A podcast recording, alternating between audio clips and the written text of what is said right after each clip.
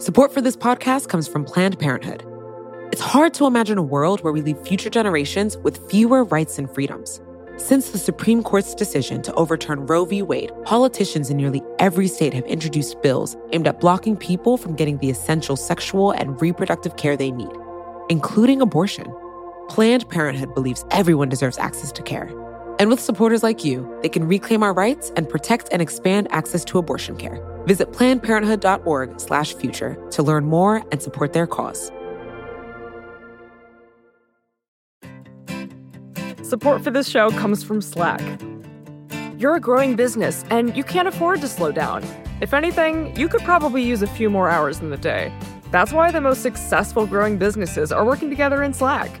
Slack is where work happens, with all your people, data, and information in one AI powered place. Start a call instantly in huddles and ditch cumbersome calendar invites. Or build an automation with Workflow Builder to take routine tasks off your plate, no coding required. Grow your business in Slack. Visit slack.com to get started.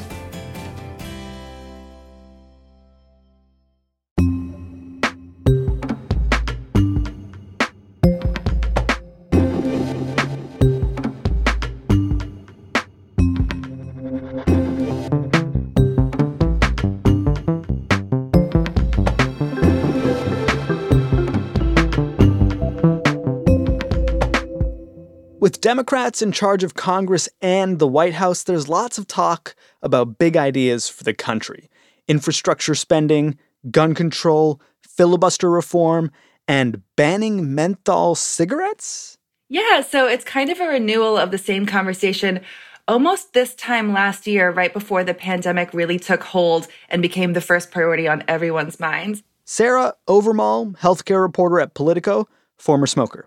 And what's happening is that momentum was already growing in Congress around a menthol cigarette ban. Uh, and this had to do with a lot of things going on in terms of public health, uh, criminal justice, and specifically how those two things pertain to Black Americans.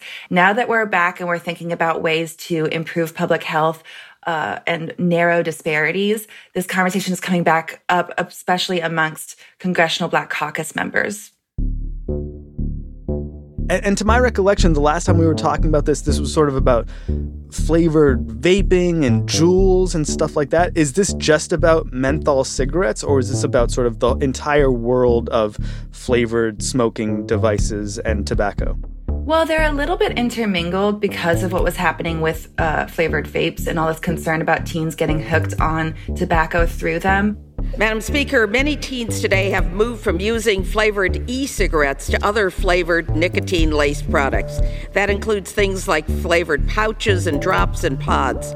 Something more is needed to make sure our children don't go from one bad addictive product to the next. But this menthol ban that's being discussed now actually would literally be just menthol cigarettes. Why it's coming up now is because around all this discussion of flavored vapes, there was a lot of concern, largely amongst, say, like white suburban parents for what was happening to their children. Parents just need to keep in mind that that they might not even know that their kids are using these devices because it's easy to hide. Kids can do this in the classroom, they can use it in the bathroom, which is very common in a school setting. And then it became an issue of, well, we've already had a youth smoking problem, specifically amongst black children, that hasn't been addressed for years and years.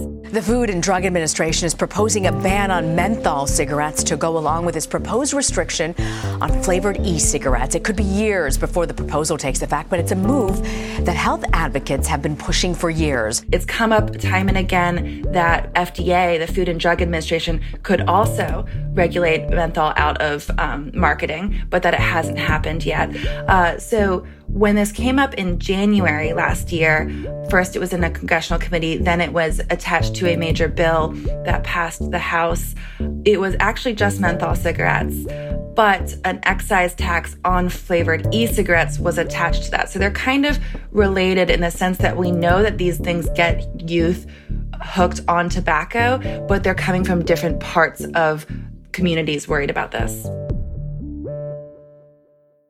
I want to talk more about the communities that would be most affected by this. But before we do, for all those who have never had the distinct pleasure can you just tell us a bit about menthol cigarettes? what exactly are menthols and how do they compare to regular cigarettes?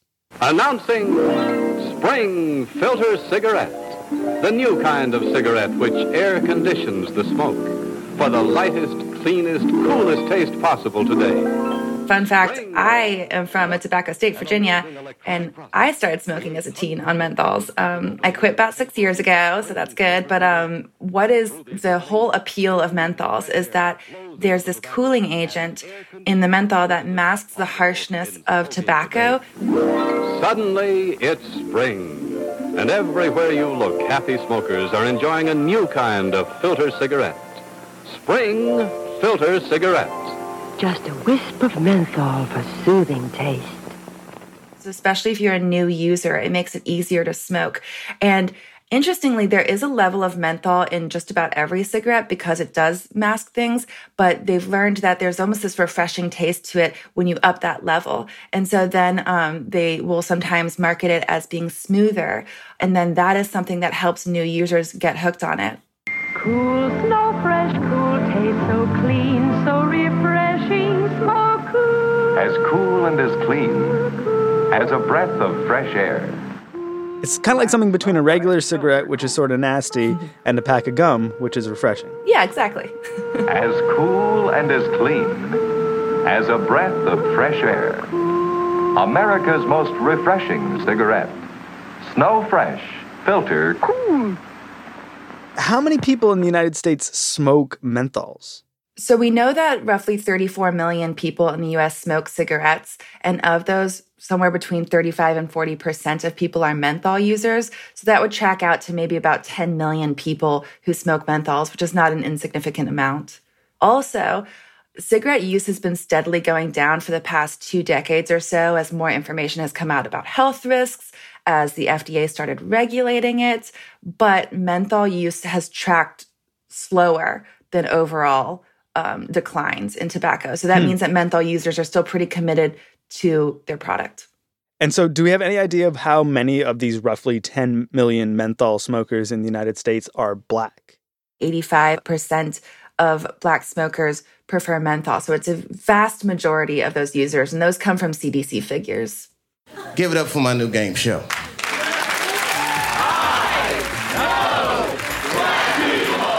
Why do black people love menthol so much? I don't I don't know. Uh, that is correct. All right. Nobody knows. Well, there's been a long history starting from when menthols became popular in the first place of tobacco companies specifically targeting Black communities through advertisements, through sponsorships of things like the Kool Jazz Festival. The 1982 Kool Jazz Festival. It's live, it's hot, it's cool, and it's coming. These like creative campaigns they would do where they literally would have vans going around in black communities and giving free samples Smoking mad Newports cause I'm doing court for an assault that I caught in Bridgeport, New York. Catch me if you can like the ginger. A lot of those things have been discontinued since we've uh, had more regulation of cigarettes. Like, for instance, they can't be doing billboards anymore. They can't be doing the magazine ads that they were doing in, in, in things like Essence and Ebony and Jet. So those things are discontinued. But one thing that is absolutely still going on is um, point of sale focus. So we know from data that the campaign for tobacco free kids has collected that there are still disproportionately more tobacco retailers in black communities than in other communities, and that there even are sometimes cheaper prices for menthols and for cigarillos, these cheap flavored cigars, which are a part of this conversation too. Menthol cigarettes are cheaper in black neighborhoods. Big Tobacco targets us because they think we're just easy money. They get cash. We get killed. And so there is an intentional focus on getting Black Americans, Black teens to focused on buying these products and, and making them more appealing to them. And is the popularity amongst black smokers in particular the reason there's legislation around this right now? Yes, and it's also the reason why this has become a very charged conversation. The tobacco industry has perniciously targeted African Americans with mentholated products, and thus the NAACP is in support of efforts to restrict uh, the, uh, the sale of menthol cigarettes and other flavored tobacco products because it impacts our African American community. So you have members of the Congressional Black Caucus being divided over what this means.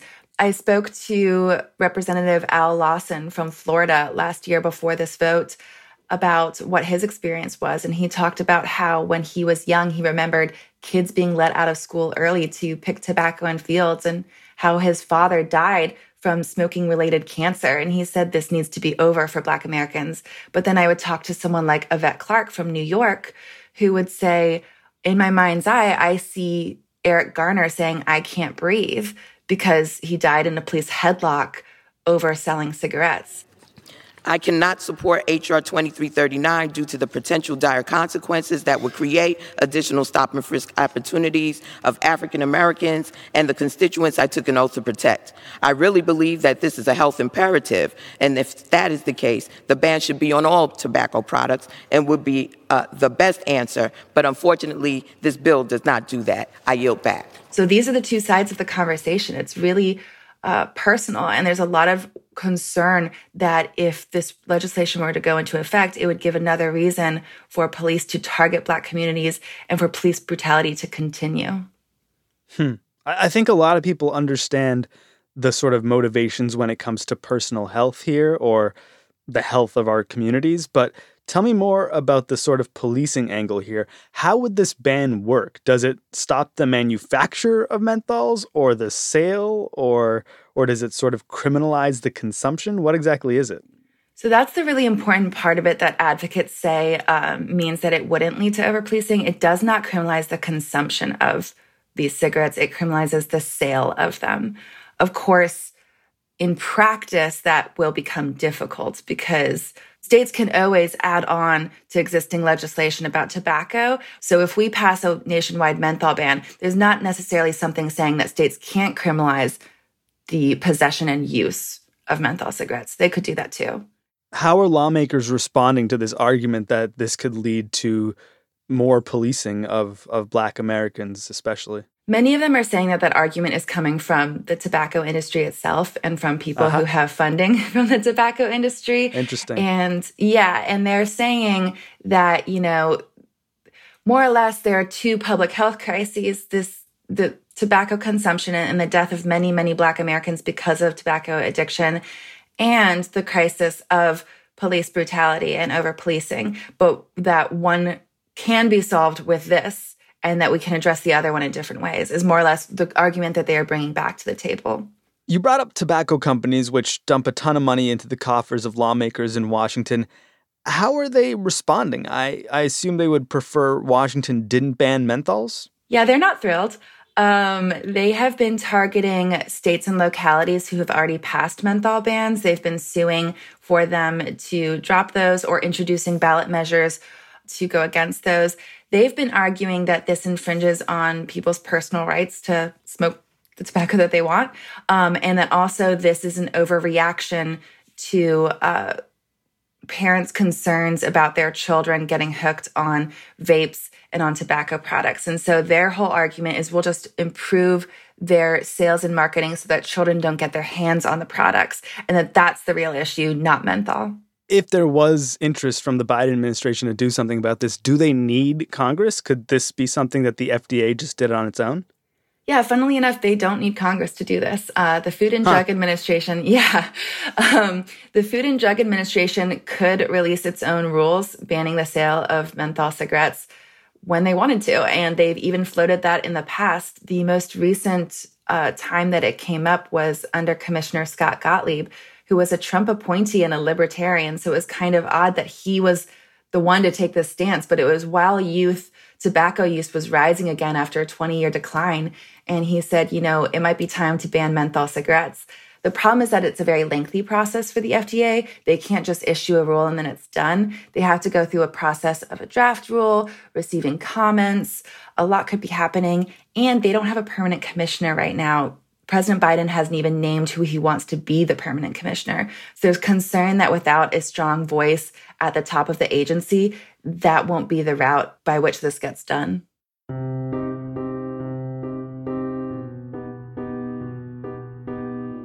And like former smoker to former smoker, I mean, if it did happen, it would kind of be a big deal for like the smoking community, which is an actual community, right? Yeah, it would. I mean, it really, really would. We're talking again about at least 10 million people. We're talking about something that, you know, a lot of us got hooked on when we started smoking. And what are people going to have to do if this goes through? They're going to have to like chew minty gum and smoke cigarettes at the same time, huh? I could see it. Do you remember those those ones that where you'd crush the little menthol thing? Do I? um, maybe it would be something like that. Like it'll just be like popping in the gum and smoking. I don't know. People will figure it out. That's that's the issue too. People will figure it out, um, and that's always a potential unintended consequence that other products will come by or a black market will grow. That's something that will have to be discussed as well, and I'm sure that it will.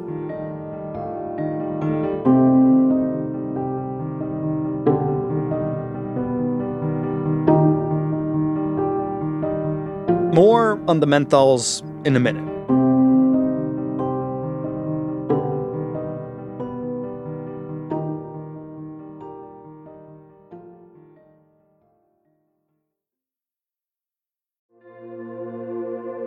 Support for this podcast comes from Planned Parenthood. Your body is your own.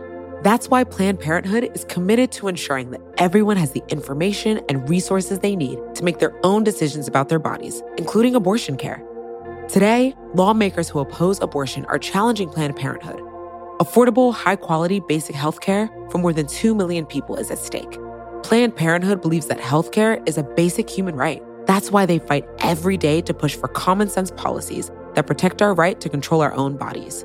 They also work tirelessly to oppose the onslaught of new policies aimed at interfering with personal decisions best left to patients and their doctors. They won't give up and they won't back down.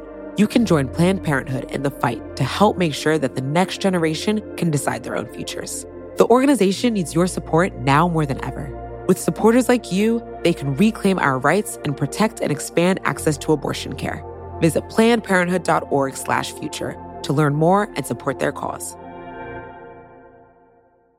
Mom deserves the best, and there's no better place to shop for Mother's Day than Whole Foods Market. They're your destination for unbeatable savings, from premium gifts to show-stopping flowers and irresistible desserts. Start by saving 33% with Prime on all body care and candles. Then get a 15-stem bunch of tulips for just $9.99 each with Prime. Round out Mom's menu with festive rosé, irresistible berry chantilly cake, and more special treats. Come celebrate Mother's Day at Whole Foods Market.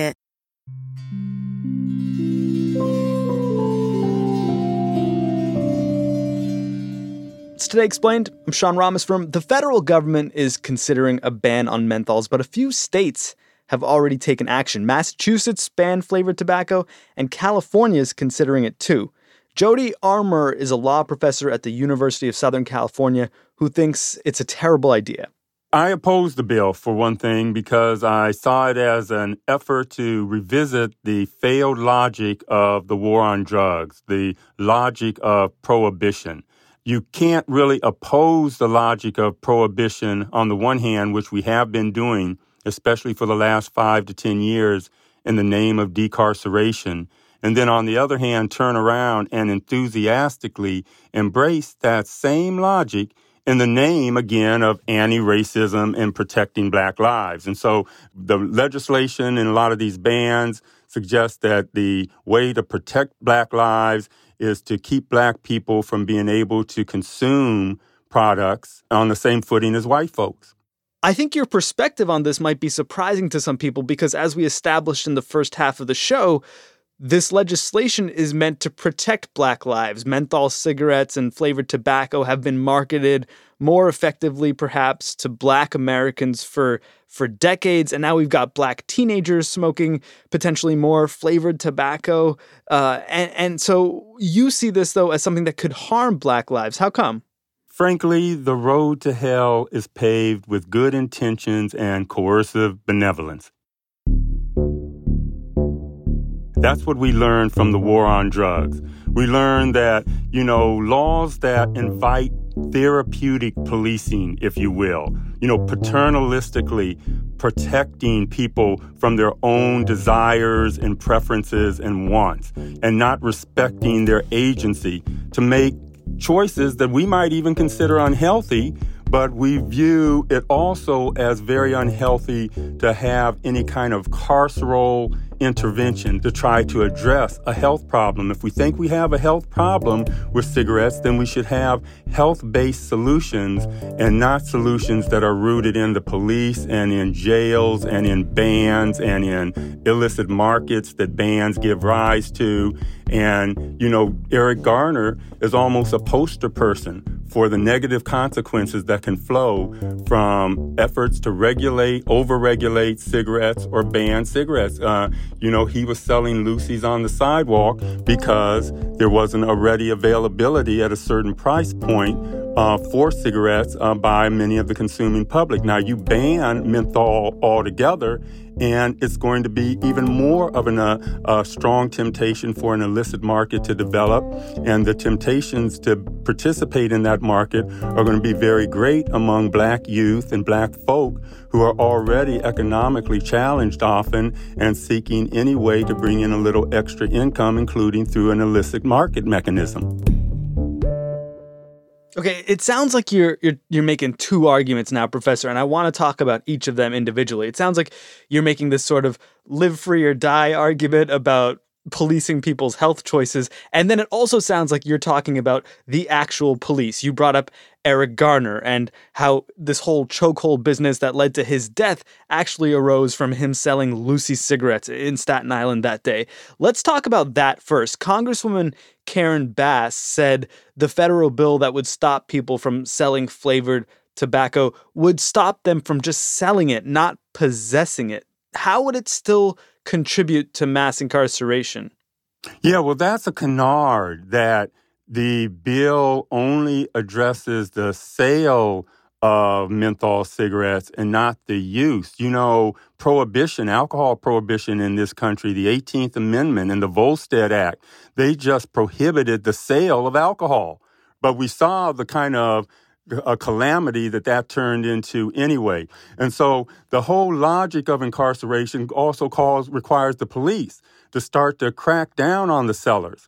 We're not going after the users, but the sellers, like Eric Garner, we are going to be able to go after, police say, in the name of protecting the black community. In the Black Lives Matter movement, when the streets were roiling over the summer with protesters and activists, what they were asking for is a non carceral approach to our social problems, a health based approach that doesn't rely on bans and criminalization and law enforcement to address our social issues. And this brings us back to the health argument that I wanted to ask you more about. It sounds like you're saying we don't need the government to tell us what we should smoke and what we shouldn't smoke, or or what flavor of tobacco we should smoke and shouldn't smoke. I mean, how far do you take that argument? Do you take it closer to what Oregon recently did in the last election, where they decriminalized all drugs? You can't talk out of both sides of your mouth. You can't oppose the logic of prohibition in the name of decarceration and anti racism, right, when it comes to weed and other drugs, and then turn around and enthusiastically embrace that same logic of prohibition and illicit markets that flow from it in the name of anti racism and protecting black lives. Right? You have to be consistent in your opposition to the logic of prohibition when it comes to weed, when it comes to alcohol, when it comes to cigarettes, when it comes to all kinds of contraband that adults may want to make choices about the consumption of. And you certainly shouldn't say that we're going to police black vice differently than white vice because that's what this winds up doing. This is a ban on a brand of cigarettes that 85% of blacks use, right? We're going to deny you a product that we are allowing your white counterparts to, to, to get to in pretty much the same form. You know, we can quibble about whether menthol really is, makes the, the product a, a little more um, dangerous, a little more carcinogenic or habit forming, perhaps at, at, at the margins, but not enough to justify, again, embracing the logic, failed logic of prohibition. Professor, can I ask you, are, are you a menthol smoker? No, I don't smoke at all, and I discourage smoking. I discourage my three sons. I tell everybody I can talk to, do not smoke. Don't smoke menthol. Don't smoke non-menthol. You know, it's bad for your health. But I want to take those kinds of approaches. I want to appeal to people as adults who can make decisions and not impose my preferences on them, right? And we've made great strides in this country in reducing uh, the use of cigarettes. The percentage of Americans who smoke now is a fraction of what it was in the mid 60s at the height of smoking. And we got those deep cuts in the use of cigarettes by Americans, not by criminalizing tobacco. We came up with non carceral ways uh, educational ways and other ways to reduce tobacco consumption without falling back on our collective addiction to criminality and crime. That being said, uh, do, do you realize that your opposition to this legislation, unfortunately or fortunately, depending on your perspective, puts you in league with the tobacco industries? That if someone who works for Camel or Marlboro hears you making this argument right now, they'll be really happy to hear it the tobacco companies right now are on the right side of the issue. They're on the right side of history. They not, may not be on the right side and are not on the right side of history when it comes to promoting um, health for outcomes in the 50s, 40s, 60s when they were advertising that cigarettes were not harmful. That that was the kind of fraud that they should have had to reckon for and reckon with. And and you know there have been suits and there has been some reckoning. But now we're talking about cases in which, like alcohol, people are told upfront that there are risks that accompany this particular activity. And now you as adults, we're going to respect your your ability to make choices.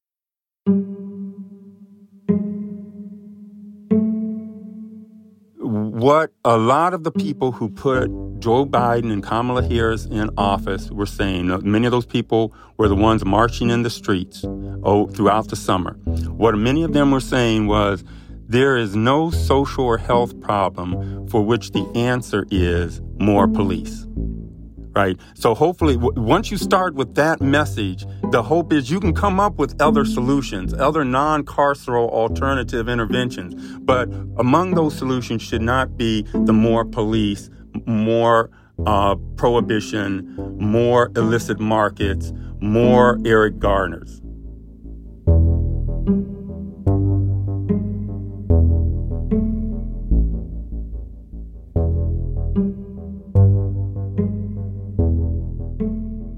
Jody Armour is the Roy P. Crocker Professor of Law at USC. I'm more of a UCLA guy myself. Today Explained is a production of VMPN, that's the Vox Media Podcast Network. The team includes Halima Shah, Cecilia Lei, Will Reed, Mooj Zadie, and our engineer Efim Shapiro. Amin Al Sadi is our supervising producer. Jillian Weinberger is a tap dancer, apparently, and Liz Kelly Nelson is the president of all podcasting everywhere in the world four more years.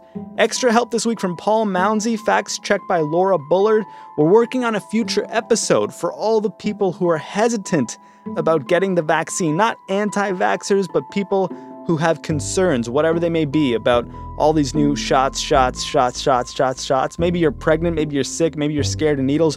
Whatever the case, we want to hear from you and we want to address your questions and concerns with the science in an upcoming episode. Give us a call and leave a message at 202 688 5944. Just tell us your name, where you're calling from, and what your vaccine question or concern is. That number again, 202 688 5944. We may use your voicemail in an upcoming episode. Thank you.